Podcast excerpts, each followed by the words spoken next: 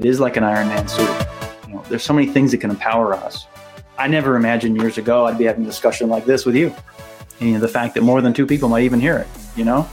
And so I think that you know more than you think, you can reach more people than you think, and you can make a have a bigger impact than you think. And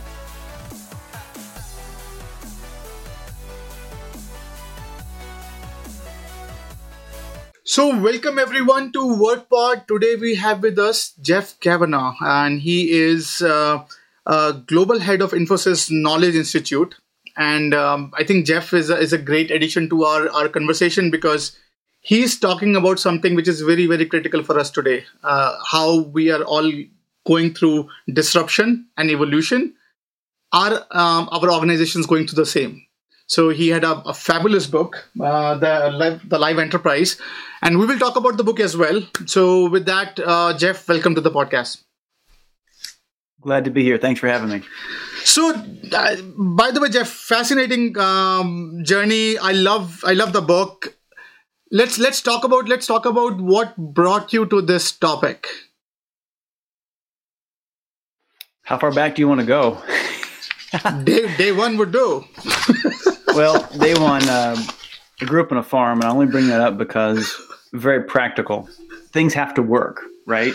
Uh, and you know, baling wire and duct tape is a cliche for a reason.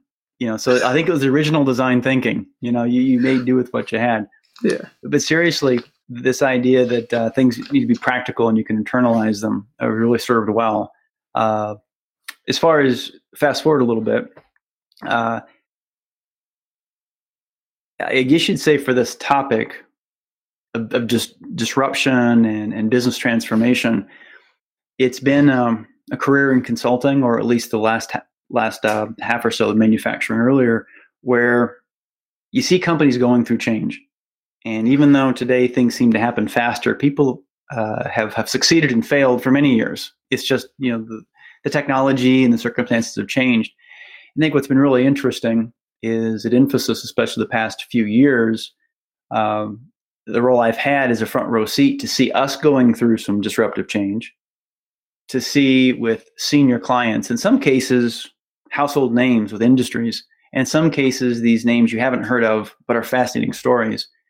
Um, and, and, and most recently, probably about three years ago, Infosys really took this thing head on you, you've heard of jumping the S curves or changing trajectories. We were kind of in that mode, which is a you know, long discussion itself if you ever wanted to have. And how we went about that and the story that unfolded from that, I, I felt was just such, a, such an important story that needed to be told to ca- you know capture and chronicle it, distill the essence, and then as a consultant, while strategy is really cool and everybody runs to it, and and transactions are important and you need to get these things done i've always been fascinated by the operating model um, the humble operating model which is so important because it translates strategy big thinking you know michael porter-esque five forces kinds of things into reality so it's it's like flying from ground level to 50,000 feet. It's that in between level that actually gets things done. It's strategic enough to get to, to have a big impact, but it's tactical enough to get stuff done. And that's what the live enterprise uh, became as far as the book. Uh, actually, the book, the second thing, it was really about just doing it ourselves and making sure that the crucible, you know, what it yielded uh, was something that was successful. And that's one thing you often don't see with frameworks and concepts is every single element going through the cycle, you know, going through the trials and only the best and only what works you know coming out the other side. Interesting. So um, why um, tell us about your journey. So um, in in uh, what brought you to consulting? I think a fascination with solving problems. Um, I say grew up on a farm, and you know back back then you basically teachers and maybe some some doctors, but other than that, you went to the went to the big city. Um, to there we go lost the camera for a second and i think studying engineering that was fascinating because things worked and how they fit together went into manufacturing And manufacturing is fascinating. Worked in some of the Star Wars programs, if you recall those back in the day, and some some of the advanced technologies that were going on. But manufacturing at the time, although it was really interesting, things took a long time to develop, and was fascinated by the uh, by this idea of professional services, where you could work with clients, you could go out and do things faster and learn faster.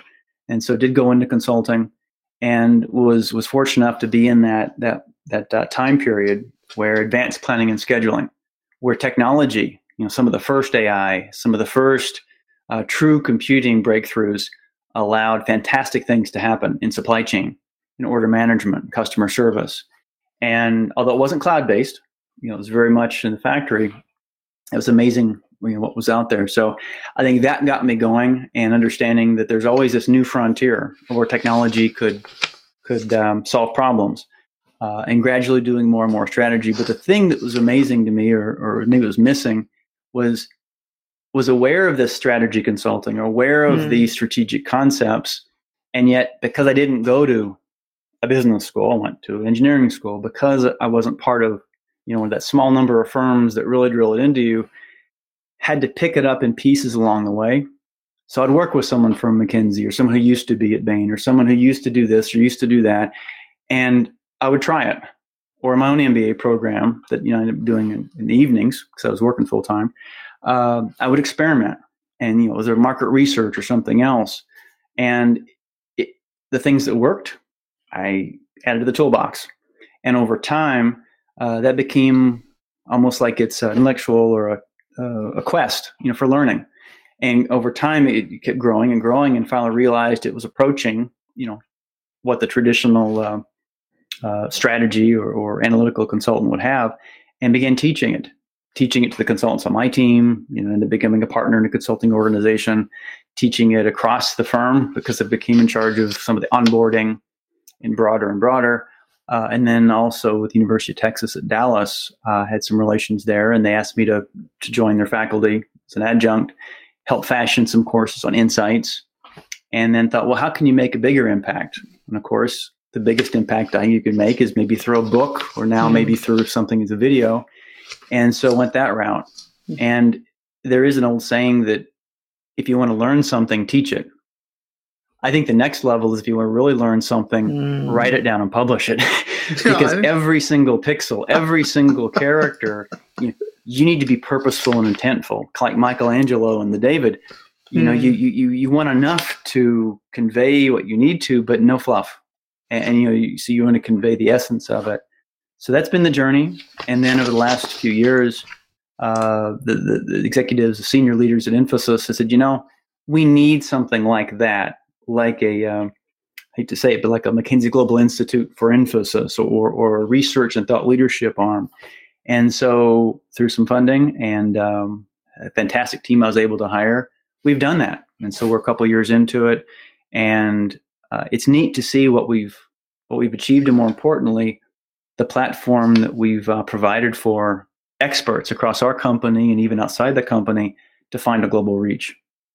I think this is this is fascinating. By the way, so one thing that, that I was I was thinking about, and and and we talked about briefly before the conversation as well, that it seems whenever I hear uh, from a consulting someone from the consulting company, they're actually like doctors to organizations today. So they're actually dealing with the current challenges. They have pretty mm-hmm. pretty interesting sort of eyeballs and, and and and toolkit to help address the current pains and agonies of organizations so, and then you you think about um, the learning and the insight that they gather from all those all those conversations. So something like um, Knowledge Institute makes perfect sense, right? So it's, it's like uh, if you're a consulting company, why like? So my question to you is why we're not seeing something like this with every consulting company? Like why are why are McKinsey Global or uh, Infosys Knowledge Institute and not not not every other uh, consulting company who are actually dealing with spending a lot of time in, in dealing with clients can can produce something like this.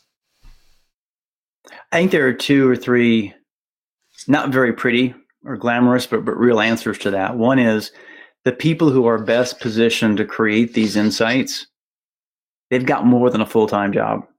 Like I did mention earlier in discussion, that consulting uh, properly done can be like a black hole because you can always do more. Mm. You can hmm. always serve the client more. You can be thinking. You can be.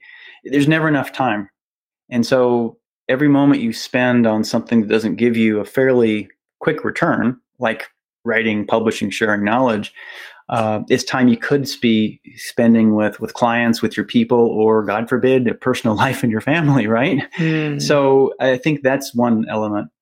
The other is a purpose of this thought leadership is marketing or business development. And so if it's in, in the marketing department, many companies, they take a direct path almost to product marketing where that, that paper becomes a quick testimonial or a brochure. And the moment you, you, even if you lay out a problem, if you quickly leap to say, and the solution is hire us, hmm. it, it, it, it, it's tough. And so it takes a certain amount of, um, I don't want to say intellectual, not, not, not ethics. It's, it's uh, just uh, discipline maybe, or, or the ability to say, you know what, we're going to decouple and we're going to say, we're going to develop this issue. We're going to talk about it. And yes, an answer to this is going to be the product or service that you have, but you can't make it uh, as direct a connection. Mm. And I think if you can have those both be distinct, the product or services marketing and your thought leadership as you share it, you make it compelling. Uh, I, I, think that's important. And we're, we're striving hard to achieve that because we don't want to be in an ivory tower. Mm. We don't want to be disconnected and simply write big thoughts and mm. literally thinking we're some kind of basic research, nor do we want to be writing copy. Uh, and so it's a balancing act that uh, I'm proud of what our team's done so far. And we work closely with uh, the senior executive team from, from the chairman, chief marketing officer, COO to whom I report, uh, leads of business units and service lines, as well as some other functions, trying to get that balance right. And I think the biggest thing is getting that feedback to know hmm. how to navigate because the market also tells you uh, maybe they do want a solution at times. So maybe a very in-depth case study about how we partnered with someone to help them roll out an agile transformation across Latin America or South America. Hmm. Whereas in some cases, it might be uh, like recently with the vaccine. We actually worked as a partner with Salesforce mm. to create this vaccine management solution. So it was as topical as topical could get. And then in some cases, it might be a way of looking at solving a problem, which is what we mm. tried to do more with live enterprise model. There's no sales pitch there. It's right. an operating model. If you do these four or five things, regardless of who you buy from, what equipment you buy, what you do, these concepts we believe will help you. And yes, our company can help with the things below the concepts, but you don't need us to go do that. Right. So that's that's the goal. So so walk us walk us to the to initial days of of mm-hmm. of creating something like um, Knowledge Institute. So mm-hmm. Infosys is uh, drinking the same Kool Aid that, that, every other consulting company is drinking, right? So they also felt that mm-hmm. okay, we should put our horses in producing more sales. How like what it takes to convince um, a company to say, okay, no, let's think bigger, let's think broader, let's think sort of in contributing to the society as we are learning and, and engaging with a lot of lot of current challenges. We can maybe spun out something well, interesting. We were fortunate, and I don't want to just say this, but but Nandan Nilekani is a visionary. And you know, for those that, that know, he's he's done so many things, and I think his fingerprints and his guidance, you know, helped with that. Now, other senior executives that you know felt the same way, so it helped generally speaking, to have that mindset for, for a small number of the, the very senior people. Second, I did some hardcore research and talked to my counterparts at those firms I just mentioned, hmm. the elite strategy firms and others, and understood and was able to share that and say to our company, if you want to be like them, here's more or less the way it's done. If you don't, and so I think giving them data, data is so important because it, it helps people get past this uh, persuasion, you know, or this uh, negotiation. Am I going to negotiate with you, or you're going to believe me because I'm loud, or because it's flashy, or it's cool? Well, if you have data, credible information, that that helped. The other is we ran fast. We tried to do some things early on. They were small that made an impact. Like, for example, the first couple of months, we generated, I think, six uh, to 12 small pieces of thought leadership or articles.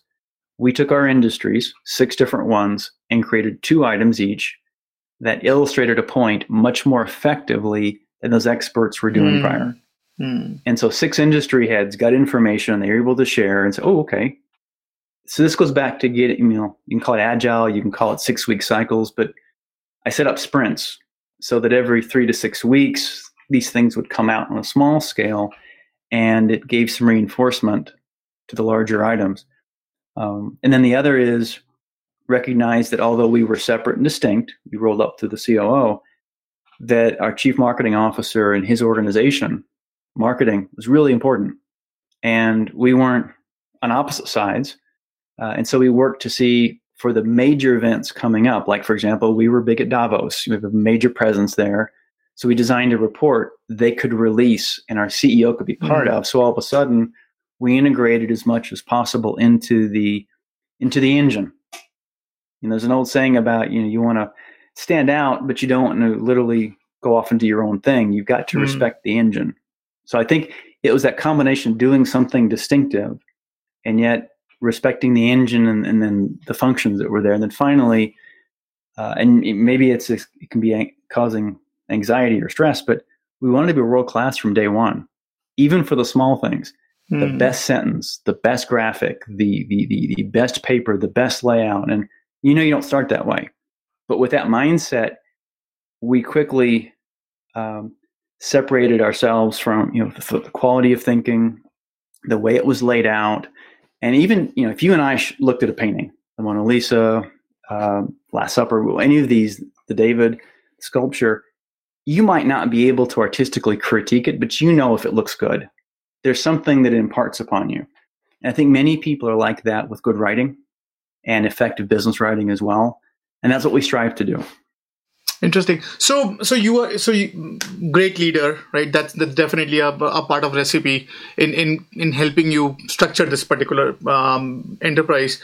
So, if there's a there's a listener or viewer who is working at a consulting company who is looking at you and saying okay sure you can pull it off you you have progressive leaders maybe my leader is not that progressive or or at least i'm not able to communicate it that well what suggestions do you have for for, for those individuals who felt the need that we should have something like that but just they couldn't just pull it up yeah or pull it out well let's first of all it's not t sub zero which is when we began it hmm. this journey really began well in advance Hmm. That was me before. We didn't have leaders in consulting that maybe had the budget to hmm. do something like this or the groups I was working in.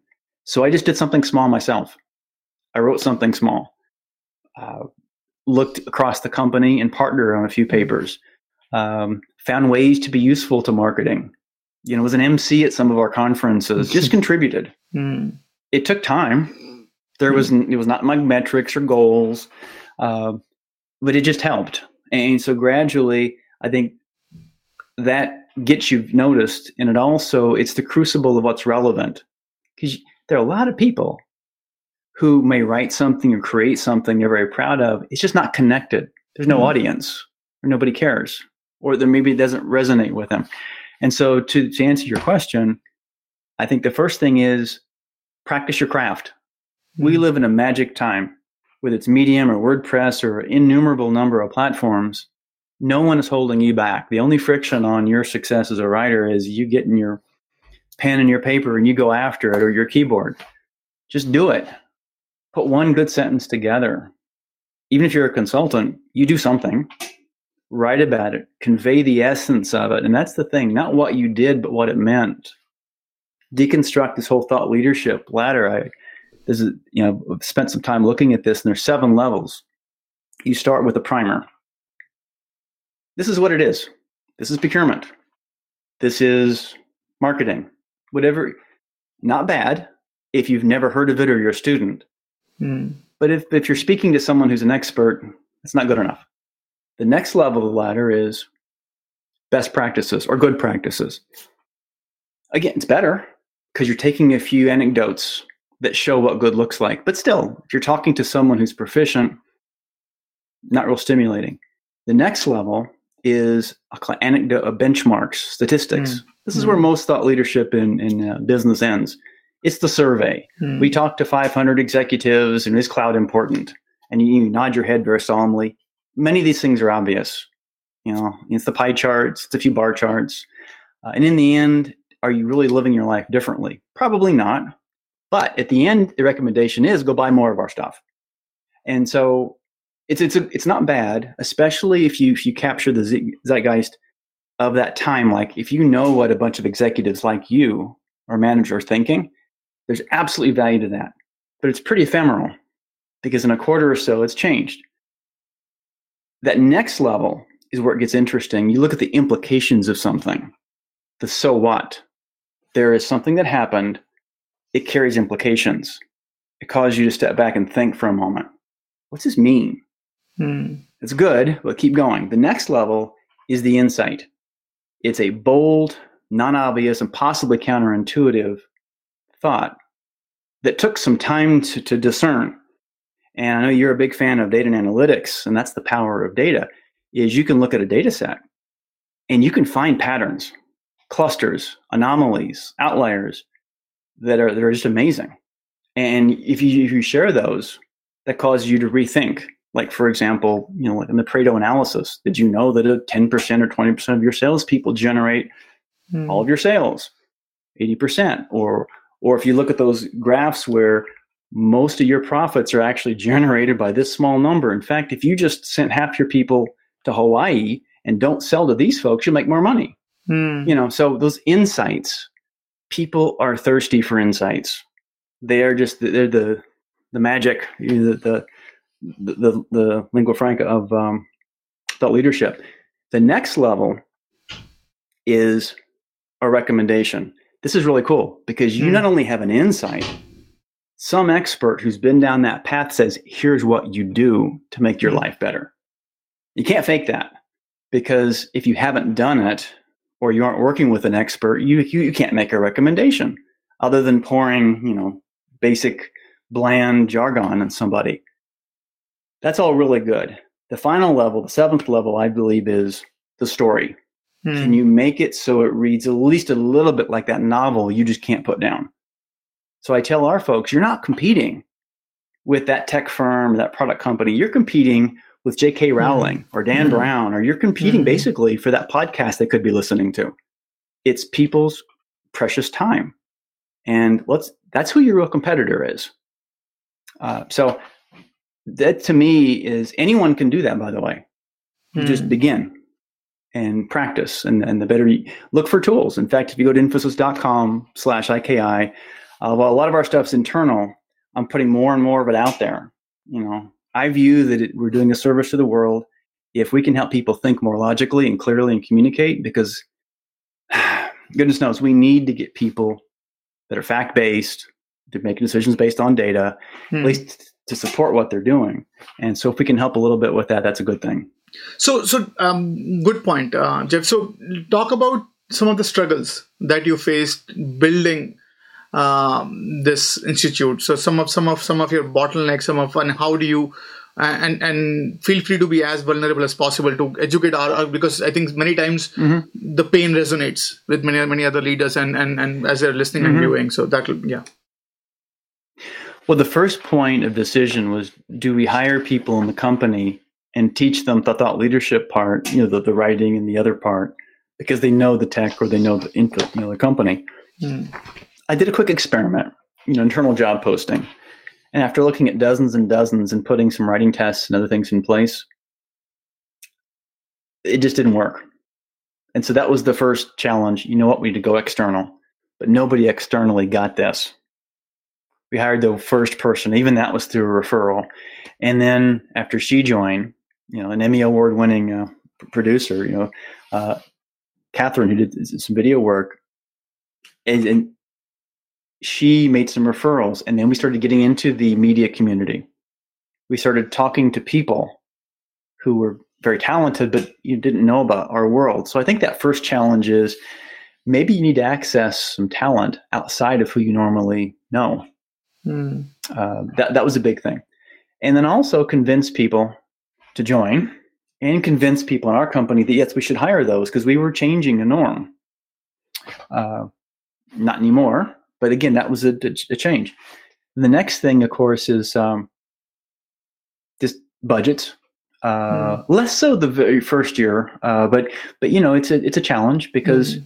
again we aren't competing with whether it's a good idea or not. I'm very happy with all of our executives; they support what we're doing. But does that next dollar go to hiring a salesperson mm. or a conference sponsorship or something else? It's the opportunity cost. Mm. It's knowing who your dollars and your time are competing with. So I think that's a challenge you can't take lightly at any size firm. Uh, another challenge is trying to use these tools like the website, the marketing engine, filters, email lists, newsletters, whatever it happens to be, and working within the system. Because it won't, it won't happen as fast as you want, and you'll be tempted to try to do it on your own, which will lack the scale. You'll be you'll be this project off to the side. How do you work within the system and change? It takes a lot longer than you'd like, and yet in the end, it's a team effort, and you're actually driving real change. We like to toss around transformation and change and all that. Well, real change means you're working with people, and everything that we that we do, somebody else in the company was responsible for before, right? It was done in some capacity. So gradually, you're going through a process where people are saying, "No, no, no, I do that." Mm. To, well, we'll work together. To, you're pretty good at this. To, yes, you can actually tell our group a few a few things that might help us. And I think that um, there's just no substitute. Some things mm. have taken us many months longer than I want them to. And you know, my team can, can tell you, my unit can, that I'm not patient with with them a lot of things. But with that, we had to be. Mm. Things just take time mm. in some cases. So those are the major challenges. And then finally, once you do accomplish your goals, I think continue to you know to raise your gaze. Is there a top tier publication? Is there a conference? Is there a capability? Um, is there some expertise that you don't have yet?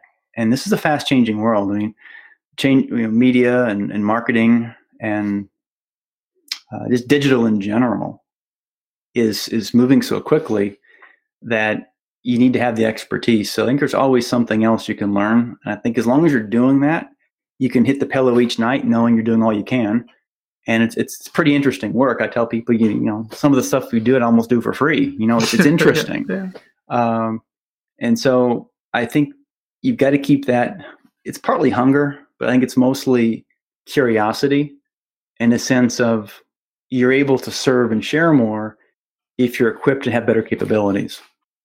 Interesting. So uh, let's let's now shift focus to outfacing, right? So uh, and and by the way, thank you thank you for sharing uh, your perspective Hopefully on that was helpful. Yeah, definitely. Um, and I hope our, our listeners and viewers can take away something from this conversation about how they can themselves start building an in-house center of excellence when it comes to producing and, uh, sort of knowledge uh, and spreading it out. So fascinating, by the way, for the inbound also.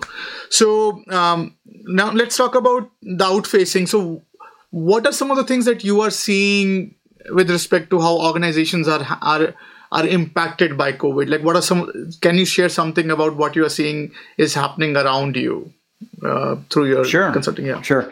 Uh, and some of it might have become instant cliches, but I'll share them anyway because they're real. Mm. Um, part of it is it's revealed as much as it's created. Mm. So things that were happening, it's accelerated trends, it's revealed things. Uh, as as a you know, I did the master black belt thing several years ago, and so efficiency, lean is really important. I think it it, um, the pandemic has, has has has cast a harsh light on being only efficient but not mm. very hmm. resilient mm. or brittle. That there's a reason why insurance policies and buffers are there uh, my, my favorite. I'm a tennis tennis fan, tennis nut, and Wimbledon has carried pandemic insurance for the last 60 years or hundreds since you know the Spanish flu. And guess what? It paid out last last mm. uh, hmm. last summer, and and so I think that's one big thing is is is think about resilience. Whether it's having enough toilet paper in the U.S.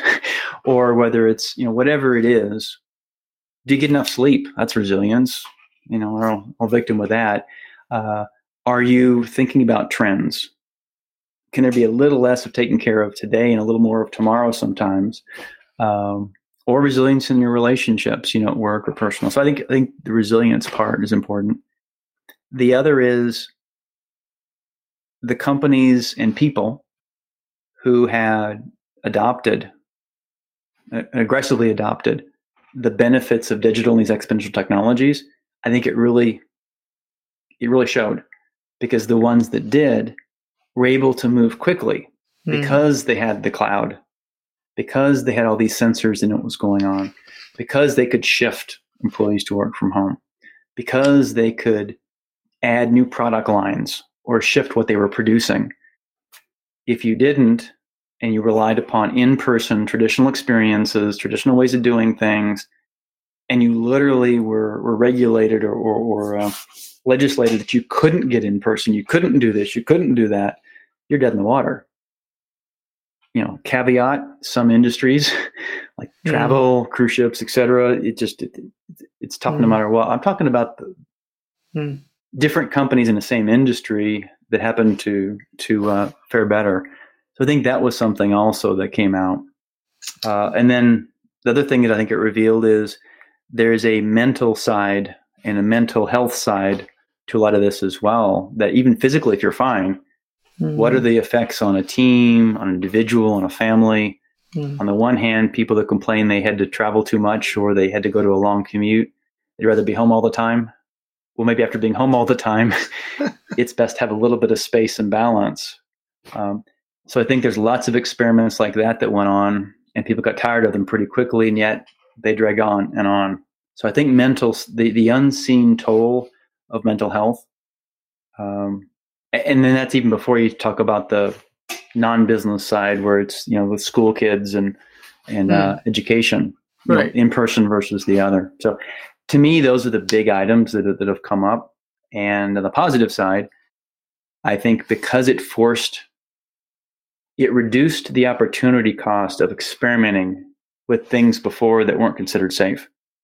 Like, could you really do an important uh, seminar or mm. panel mm. or a conference remotely? Well, maybe you could, but nobody would come, and we've got to do it in person. Mm. Well, we after after all these experiments, now people are realizing there are certain things you can do very well, and certain technologies and platforms have adapted. Like we we created one. I think there's some other companies have as well, where it's not just like this GoToMeeting, mm. there are breakout rooms and there's hmm. security mm. and there's all mm. these other types of things that actually simulate hmm. going to a conference. Hmm. So anyway, those are some of the things I see. Uh, and and um, I think that's that's that's amazing.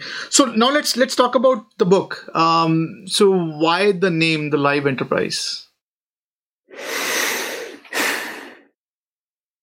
Well, first of all, you've got to evolve and move and change because times are changing around. And if anyone that's been in services or running any kind of program has probably heard the phrase, the rate of market change mm. is faster than your ability to respond.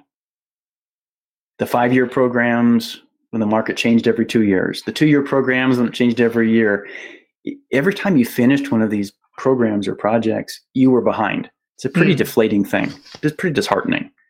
And so you've got to literally, as a first principle, design something to be at least as fast as the market change to stay relevant, which is hard. Um, and the idea of being live, also, we took a lot of examples from nature. Uh, mm. There's an hmm. elegance and a beauty. You know, we, we in the first part of each chapter, we, we highlight like murmuration, for example. It's a big word. Mm. Basically, it's how birds move. Mm. You know, there's no alpha bird. Hmm. There's no org chart. There's no, and yet they operate with such complexity. And when you study this, you find that each bird takes its cue from the six around them. It's mm. literally a bunch of scrum teams. Mm. And and we thought that's a good not just metaphor, but there's some principles there for how a large enterprise can operate with a series of small teams. And so there, there are many of those that have come out. Um, and so we thought the live enterprise also reflected this non-digital cyborg um, Skynet kind of Terminator future, and more of this uh, human-centric. So it's evolving. it's alive. It isn't just cold and digital. It's there's an empathetic human dimension, experience dimension to it. So that's why the live enterprise is the name we chose. Interesting. And uh, now let's. So, what is the what is the live element in it? So, what what defines an organization as live or not live in in your in, in your perspective? Well, there's a journey. Um, the first step is you need to be connected. You need to connect humans. You need to connect your data. Really connect your data. Structured, unstructured, make it available, and things there's a phrase called the dividends of the smartphone wars, where all these these devices and sensors that used to be extremely expensive for aeronautics are now a dollar or less. Mm. You know, GPS and sensors and telemetry, people, things, and data. So you connect all this. Well, then you mm. can observe them. And once you observe them, you can then start to take action. You, use the word sentient.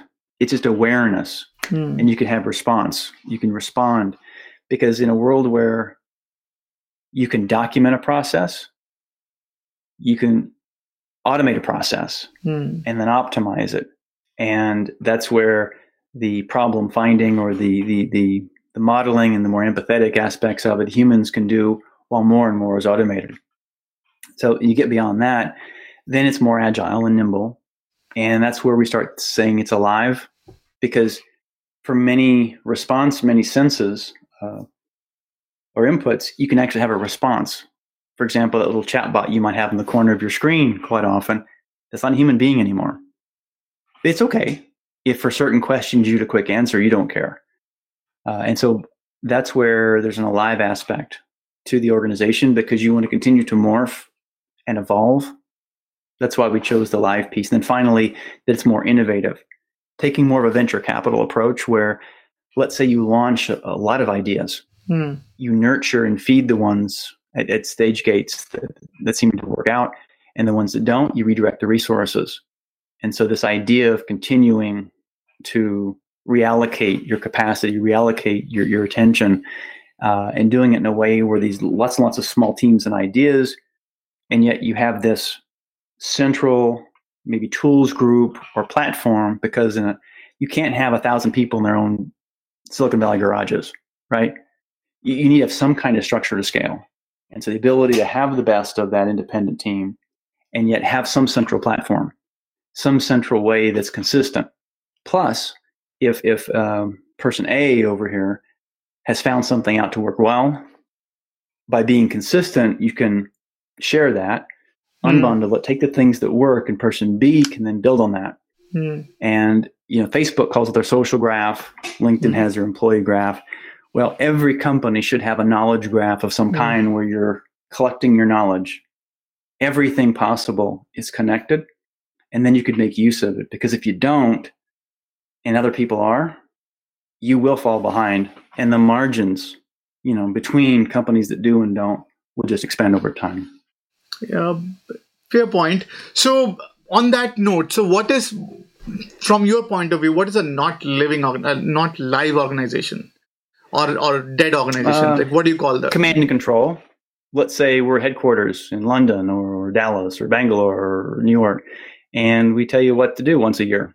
We have the annual plan, maybe even the quarterly plan, um, and it's it's pretty much top down or marketing or the org chart is pretty traditional with roles. Or uh, a non live is where you look at where someone went to school or the degree they had and not the demonstrated skills they have in a relevant capability now. Um, I, those are all point examples of what a static or non live organization will be. And again, there's not, nothing that's either binary, all yes, all right. no. But the more that you can move towards that, the more that your capabilities allow you to be more nimble and also deal with people in a way that is real. That's live as well. Because do you want corporate speak coming at you from your company or something that recognizes that there are different pools of talent, different schools, different credentials, uh, and the way you work with your people? It's a big element of the live enterprise as well. I haven't said a lot about being customer centric. Yes, that's really important. but customers for a long time have gotten the headlines. Mm. Employees have gotten second second mm. trip. Mm. Think about the apps. The last of the green screens were not for the customers trying to buy something from you. It's for your employee trying to mm. uh, apply for vacation or or expense reports. These are ugly things, and they're laptop driven. And you know, the last few years, last couple of years, and especially the past year, we've seen an explosion of the better experience for an employee. That by equipping them, by by giving them more of what they need, they can you know, do a better job being customer centric. And I think it um, did it take a pandemic mm. to get companies to really be concerned about their health, mm. really be concerned about the, their their workers. I think it certainly shined a light on that, and that's something I don't think will change. I think is also coincident with the rise of stakeholder capitalism, because mm. stakeholder capitalism isn't just about the hmm. environment, hmm. isn't just about ethics and fair trade. It's also the S in ESG is society. It's your community and it's your employees. Uh, they're they're an important stakeholder. It is not a shareholder, but a very important stakeholder. So that that to us is also part of being live. So so you, you talked about stakeholder capitalism. Like shed some more light. What what what does it even mean? Well, if you look at Milton Friedman from the 70s had mentioned that the ultimate goal of a company is to generate returns for shareholders. Mm. A lot of good things happen from that because that funds foundations. Most of the hospitals you see, there's someone's name in front of it that that did make a lot of money and, and founded it. So so it, it, it has worked out to some extent in the past.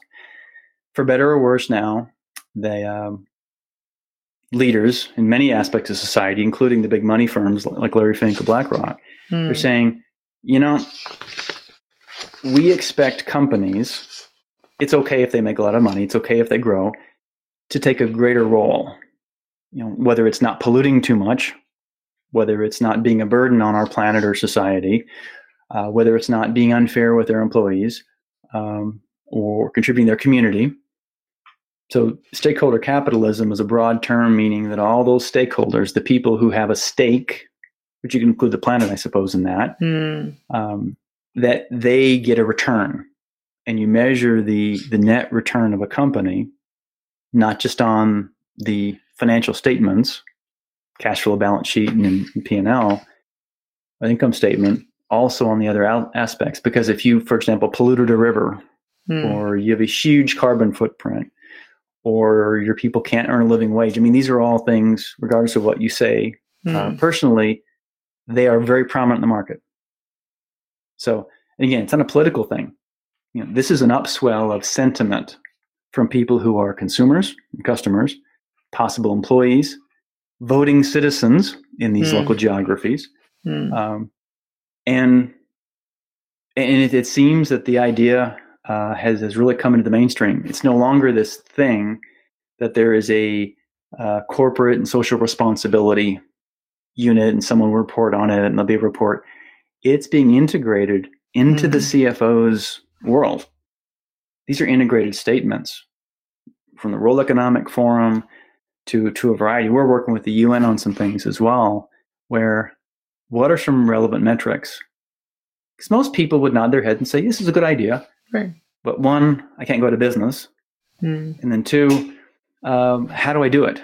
Mm. And so we're still in the early days, but um, the live enterprise does respect that as well because it's a, it's a broader set of metrics.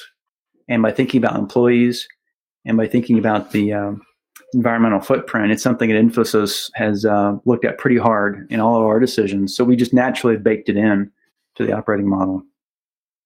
So on, on so on, that note, so if if if we talk about uh, a living organi- uh, organi- um, organ- uh, organization as um, bottom up and learning about customer and reacting to it and agile in, respond, in responding to situation and we talk about top down heavy top down and sort of very uh, meritocratic organization as sort of non-living ones.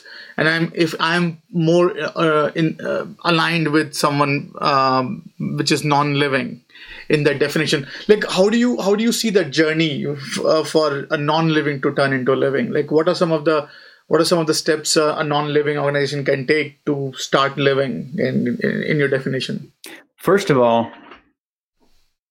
if there are individuals let's say senior individuals that you're working with that you need to persuade let's say share uh, not say media but share publications and respected organizations who are saying this. Larry fink of blackrock for example the world economic forum's leaders. Is a boardroom agenda item. Hmm. If you truly are in a boardroom, you truly are in an executive discussion, the senior most people are now accountable for hmm. and they're asking about and want to learn more about sustainability hmm. about these items. Again, it's not just it's not a feel good, it's not a check the box. It's it's they're being and if you are dealing or doing business in Northern Europe or actually any part of uh, Western Europe now, these are becoming regulatory requirements. It's kind of like when ISO 9000 or the CE mark or certain trades, whether you like them or not, right, they are a requirement to do business. Now, the other aspect of it, again, on a more positive note, is if you're trying to do these things, then it's easier and easier to get people behind you. Mm. It's an easier discussion to have. Your employees and you are part of the team. You and your community are part of a team you and your partners, your ecosystem. And so it becomes less of a zero sum game. All right, we're working together here. Uh, and you know, how can we reduce our total either carbon footprint or waste or or some other uh, negative metric across trading partners? Mm. How can we work together? And it's off the charts now as far as moving, you know, moving the needle for what consumers value in a world where a lot of products are pretty good, the retailer you choose or the the person you choose to buy your vehicle from, your your your fashions from, or your food, it's it's an absolute point of competition now, differentiation. And remember, it isn't just the the carbon footprint. It's also where did you get your product? Was it a conflict diamond? Was it a was the provenance? Was it a sweatshop somewhere or, or, or unfair labor practices? Or was it fair trade? There's a variety of things. And that's driving a revolution in supply chain because the only way you can tell whether it was or not is if you have product traceability all the way up the line. and not just your supplier, your supplier's supplier. And this is where the technologies like blockchain uh, and freight forwarding and these different types of um, technologies have practical application. So it's one of the reasons why blockchain is so important for in uh, the physical supply chain. So, so traceability, establishing trust. Um, thank you for sharing that. Um, so what are, what are some of the some of the key takeaways that you found um, uh, or you uh, while writing uh, the live enterprise? One that the idea resonates um, this, is, this is a broad statement, but the idea resonates, and the more we peeled it back, the more solid it got. Because again, we, we, we practice many of these things ourselves, and so it it emboldened us to create more content and to go share the share the story. As far as the tactical, I think one is this idea of a quantum organization that you can do many things at once. You can't do things sequentially. You can't decide this, then this, then this. You've got to unleash a lot of ideas Mm. You've got to groom and nurture the best ones. Is it messy? Is it complicated? Yes, but that's the world. It's almost like the Silicon Valley, you know, mindset people like to think about with this culture and cauldron of innovation. You've got to have that because in a in a world where things are changing a lot, it guarantees that you'll you'll you'll navigate because you you'll be more uh, you have less latency to mm. when something comes up for you to take advantage of it. Like it's a market. Like if, if someone thinks North America is their big market, well, maybe it was yesterday. Maybe something's changed in the, certain products. Uh, the second thing is perceptive experiences that customer experience, design thinking, those types of things are still important. There is now a quantitative dimension going mm. from personas and broad segments to a n equal one and there's feedback. Like for example, we have a mm-hmm. client with uh, with insurance that let's say you're very much a numbers person and I'm very much I don't know a uh, reference or credibility. Mm. Uh, so the same information about a quote might be shown to you mm-hmm. with all these mm-hmm. statistics about why it's good and mm-hmm. the money you'll save. And for me, maybe it's about all these references and the number of stars and the ratings and maybe some quotes. Literally, it's the same information mm-hmm. because of the psychographic information, not just demographic. It is presented. And this is known why? Because of a knowledge graph, because of telemetry, because of all this data that's out there. Uh, and so I think that's another big element. And then these intuitive decisions. It's this duality of we're automating so much work. You once you can document it, it's rules based, you can automate it. And at the same time, you have this human element of um, the empathy, uh, of design, of modeling. That's mm. a hmm. combination. So it's like an Iron Man suit for a human. You amplify, not replace the human and a lot more gets done. So those are some of the big things. And the last one I wanted to highlight, because to get change done, hmm. we found that a, a, a set of frequent small changes is ultimately the powerful large change. We call it micro is the new mega. There are things like atomic habits or tiny, tiny habits, nudge theory, mm. that these small changes, if you don't go back mm. over time, they create big changes because otherwise you just go in circles. Uh, and this also ties back to these three to six weeks or four to six week cycles of releasing something small and adopting, release and adopt. You do that, and the compounding effect over, let's say, a year is significant.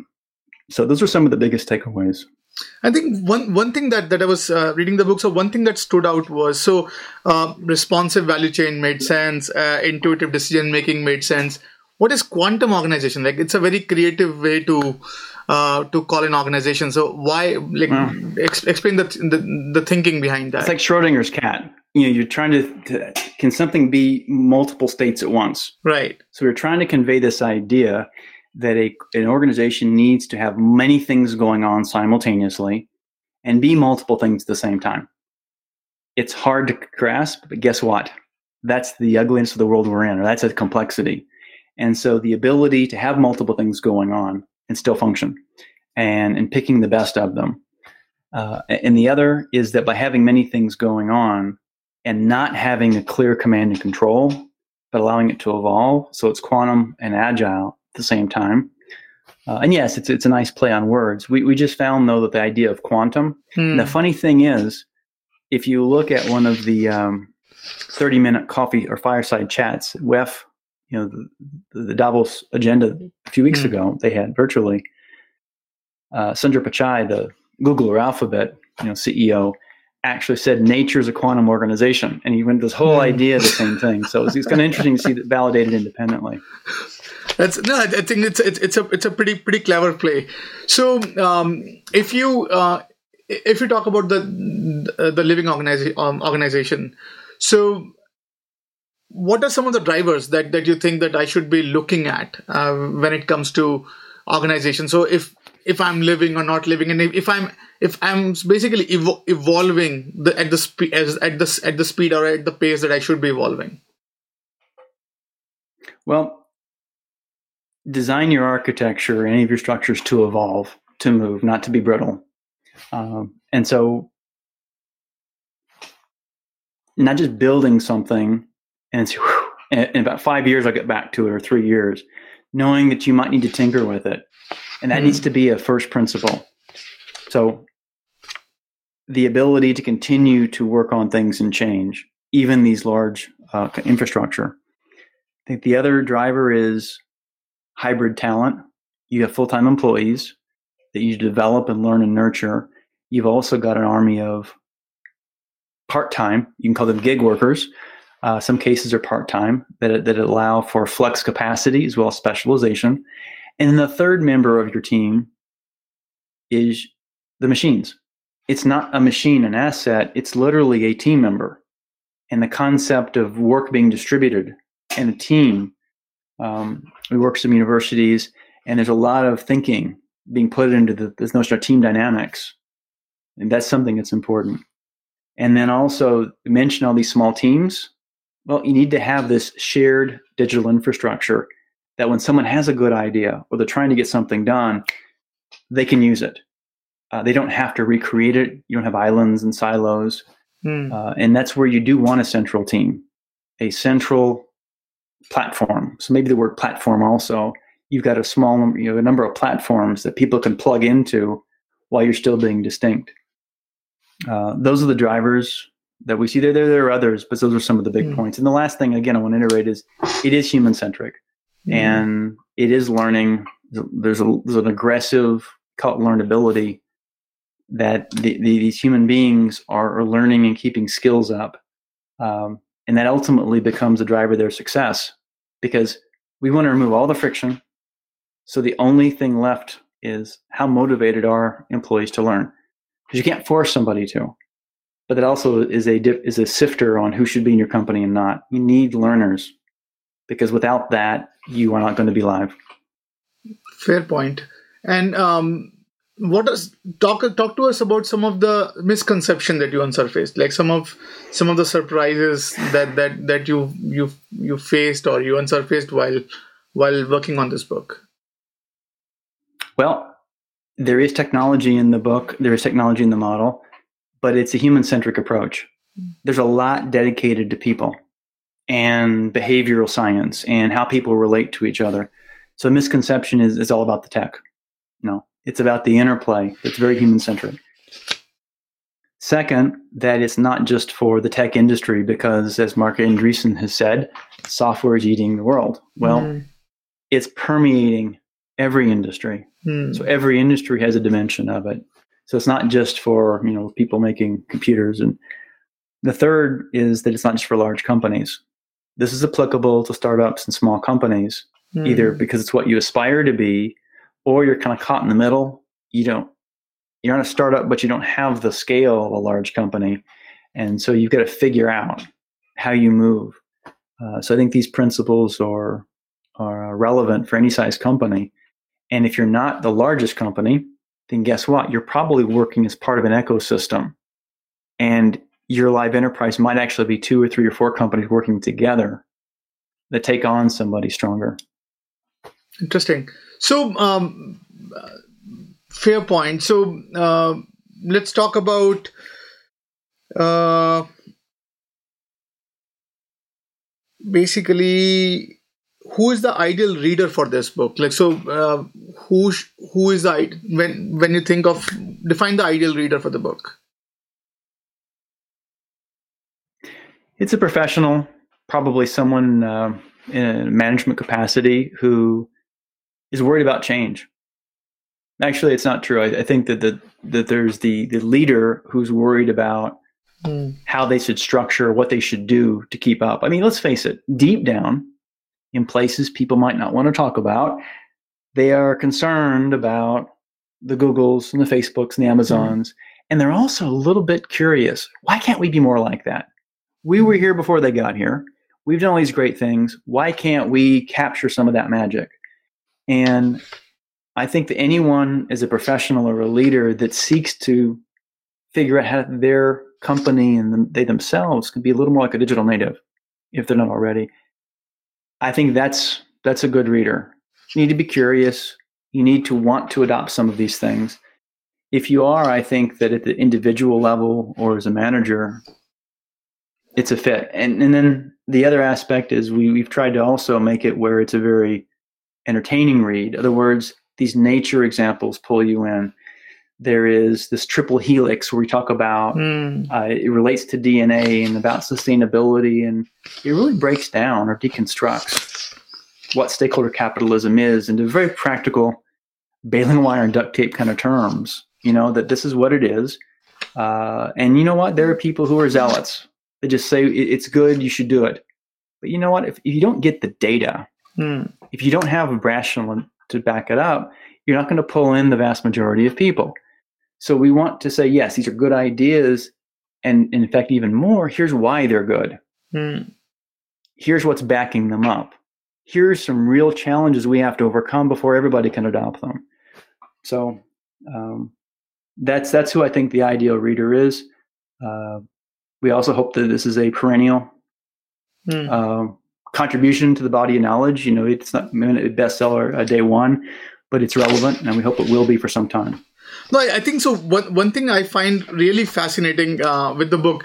So uh, this is a personal story. So whenever I ask one, one of my team member to write. Uh, pre- prepare a presentation for a client or anyone I, I i tell them hey create two slides so left brain and right brain slide so left brain create a natural journey give sort of the story and and and on the right side just do it data like throw in data right? So if if i mm-hmm. and, and tell them hey just go to even slides and odd slides based on which type you are. And if, if you if you care to look at sneak into the other territory be at it.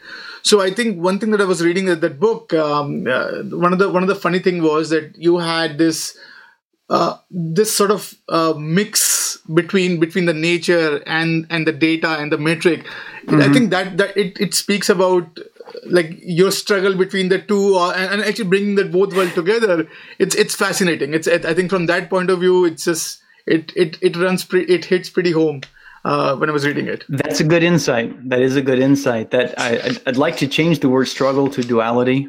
Yeah. That uh, while they're separate, that was our way of tying them together. Because when we peeled it back, and I got to have to say this, one of the, the joys of doing this was talking to so many of these environmentalists or, or, mm. or, or explorers um, and just leaders out there literally in the field and under glaciers and in icebergs and in the jungles and that really understood the science and the depths and complexity behind some of these beautiful things in nature and to see all that's going on um, to me it, became more of a duality than a conflict and so a goal i had as we wrote this was to bring out that duality that mm. it wasn't one or the other. They both existed and that was beautiful. Yeah. and people could still take something appreciate the beauty and get the data and get the rows and columns at the same time.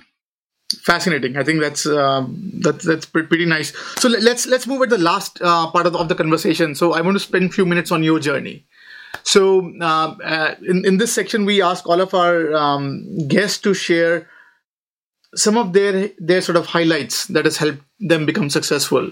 So my next question is so if you want to pin some qualities that has helped you shape you become what you have become like what are those qualities or what are those those tenets that really helped you become what you are today this may not sound all that glamorous uh, but there's this phrase grateful service. Um, having an attitude of, of grateful service grateful for the situation you have because there's many people whatever situation you're in that, that have it worse. And also this idea of service doing something bigger than yourself. It's outwardly focused. Uh, and maybe that sounds obvious being consulting for a lot of years, but I, I tell a lot of individuals who maybe more than should that they were absolutely in it to sort of extract, not not not give. Uh, not they were they were destructive, but you could just mm. tell, you know, how much can I get from this because it was a deal or whatever it was, not so much the creative part. And I think by by having this attitude of grateful service, one, it gives you the confidence that you're working for a bit of a greater purpose, and so you can be bolder and you can overcome maybe insecurities and things like that. And also it shows you can do, you can either develop followers or, or just teammates or colleagues and negotiations are different. You're in the same side of the desk metaphorically and you're trying to see is the business case there to do business, mm. not do I trust you? Uh, and it's a rallying cry. And maybe I'm not persuasive enough, but I'd rather uh, have us all behind the same big idea than me trying to somehow outwit somebody. So grateful service is one. Um, the other is intellectual curiosity, just just mm. genuinely being interested in noticing something. I was uh, fortunate enough the September before last to be in Helsinki uh, at this education conference, and I was walking along with this um, woman who was part of the UN. We are doing our thing, and going to the um, you know I was, I was going back after dinner, and noticed these lines that were on the pavement. I said, "What is that?" She said, "I don't know. I've lived here all my life and didn't notice it. It was actually where the ocean used to be, and the different types of you know shellfish or whatever crustacean creatures were there." And, you know, she had lived there for 30, 40 years, and there were things literally under your feet. And I, I think that's the they're all around us. It's amazing. In fact, I, I would I, I ask your audience now that they've been home for a year, many mm. of them, mm. how many things around your house have you noticed for the first time in years, either in the back of your refrigerator that you shouldn't have in there, or in the back of a closet? You say, "Wow, I forgot I had that." So I think just just being genuinely curious is, is also something that's uh, served well pretty fascinating. And and I think the other thing that that was I, I finding excite, um, ecstatic about is is your background. Some of the some of the amazing books that that that display. And I know that live enterprise, live enterprise, and consulting essential is something that you wrote. So talk to us about some of your favorite reads, if if you have any any favorite reads to share to our listeners and viewers. Um, Carl Sagan was an amazing person, mm-hmm. and he wrote a book called Contact. Mm-hmm. Many of us have probably seen the movie Contact, which mm-hmm. is good the book's even better. Mm. It hmm. really goes into this duality of religion and science and the mm. hopeful and, and the you know the, the real world of it's not so pretty and but it's a good book. Uh, the other is um, the nature of nature. It just released mm. a hmm. few months ago. Hmm. Dr. Enric Sala, who I interviewed and got to know in the course of the book and the podcast that I host, uh, and fascinating. You know, a gentleman who understands business who actually is the modern day Jacques Cousteau, sharing and capturing. Um, he's the national explorer in residence for National Geographic, uh, and and bringing these and helping countries you know, create these preserves. And so it's an amazing book. Um, so those are two. Uh, there are a few other ones I think that are interesting. You know, if, if anyone likes uh, oh measurement and history, there's a book called Longitude. Mm-hmm. That is the race for, yeah. for figuring out longitude because latitude is pretty simple mm. with, with, you know following the sun. Mm. You know, Columbus when he, when he came to the U.S. literally sit on the 40th parallel and just mm. followed it west. Yeah, that was literally his game plan. Yes, yes. Whereas longitude was very difficult, and there was this grand prize and competition, and uh, it's, it's it's a quick read. Then lastly, um, the endurance. You know, the mm. Shackleton's mm. voyage to uh, Antarctica, and it's good for two reasons. One, it's just an amazing thing against the odds, and some of the seamanship and all that. The other is they just happened to have a world class photographer mm. on board in this this whale, this, this sailing ship, and as a result, the photography is phenomenal. And uh, so, just for that alone, it's a good copybook. Awesome, awesome. So now we're at the last of our conversation. So if you want something mm-hmm. for our listeners and viewers to take away from this conversation, like what would be one thing that uh, the listeners and viewers could take away? Well, I already mentioned this uh, attitude of grateful service, and I, I really believe in that. Uh, it's not just helpful for others; it just it just keeps your soul light. I think. Uh, the other aspect is mm. we live in an amazing age. Depending on what you let, let through the filters, uh, it can be pretty depressing or pretty you know, overwhelming. At the same time, it is like an Iron Man suit. You know, mm. there's so many things that can empower us. I never imagined years ago I'd be having a discussion like this with you. Mm. You know, the fact that more than two people might even hear it. You know, mm. And so I think that you know more than you think, you can reach more people than you think, and you can make a bit, have a bigger impact than you think. And um, life is uh, it was interesting. Someone had said life is a you know it's a marathon. Or, no, I think life is a series of 100 yard, 100 meter sprints. Hmm. You sprint a little bit, as fast as you can, you rest. You do it again, you do it again, you do it again. And so I think the ability to be fully uh, immersed in doing that, pausing, enjoying the fruits of your labors, you're just resting and then doing it again. Otherwise, it becomes a grind. And so, at least for me, those are some things to think about. Awesome. Uh, with that, Jeff, uh, thank you so, so much for for spending time with us, with our listeners and viewers. I think we learned a lot. So we learned that uh, we should always be living. Our organization should be always be living. It should be adopting. And I think your grateful service is a, a wonderful message during this time of, of, of, testing where we all needs to rise up to our occasion and sort of help uh, each other out, uh, come out of it. So I do appreciate you sharing this book with us. I do appreciate you um, in coming on the platform and and and talking about uh, talking to our, our, our community about about the book and your journey. Thank you so much, and wish you nothing but success on on on, on the book. And love to, as you said, it's a perennial thing. Hope to hope to see you again, uh, rising up again with with another one um, on the show. You're always back on back on the podcast to hear from you your journey and how has things turned up. And thank you so much for your time. Thank you. I really enjoyed it. I was homesick, never really knew that I would have to grow so quick.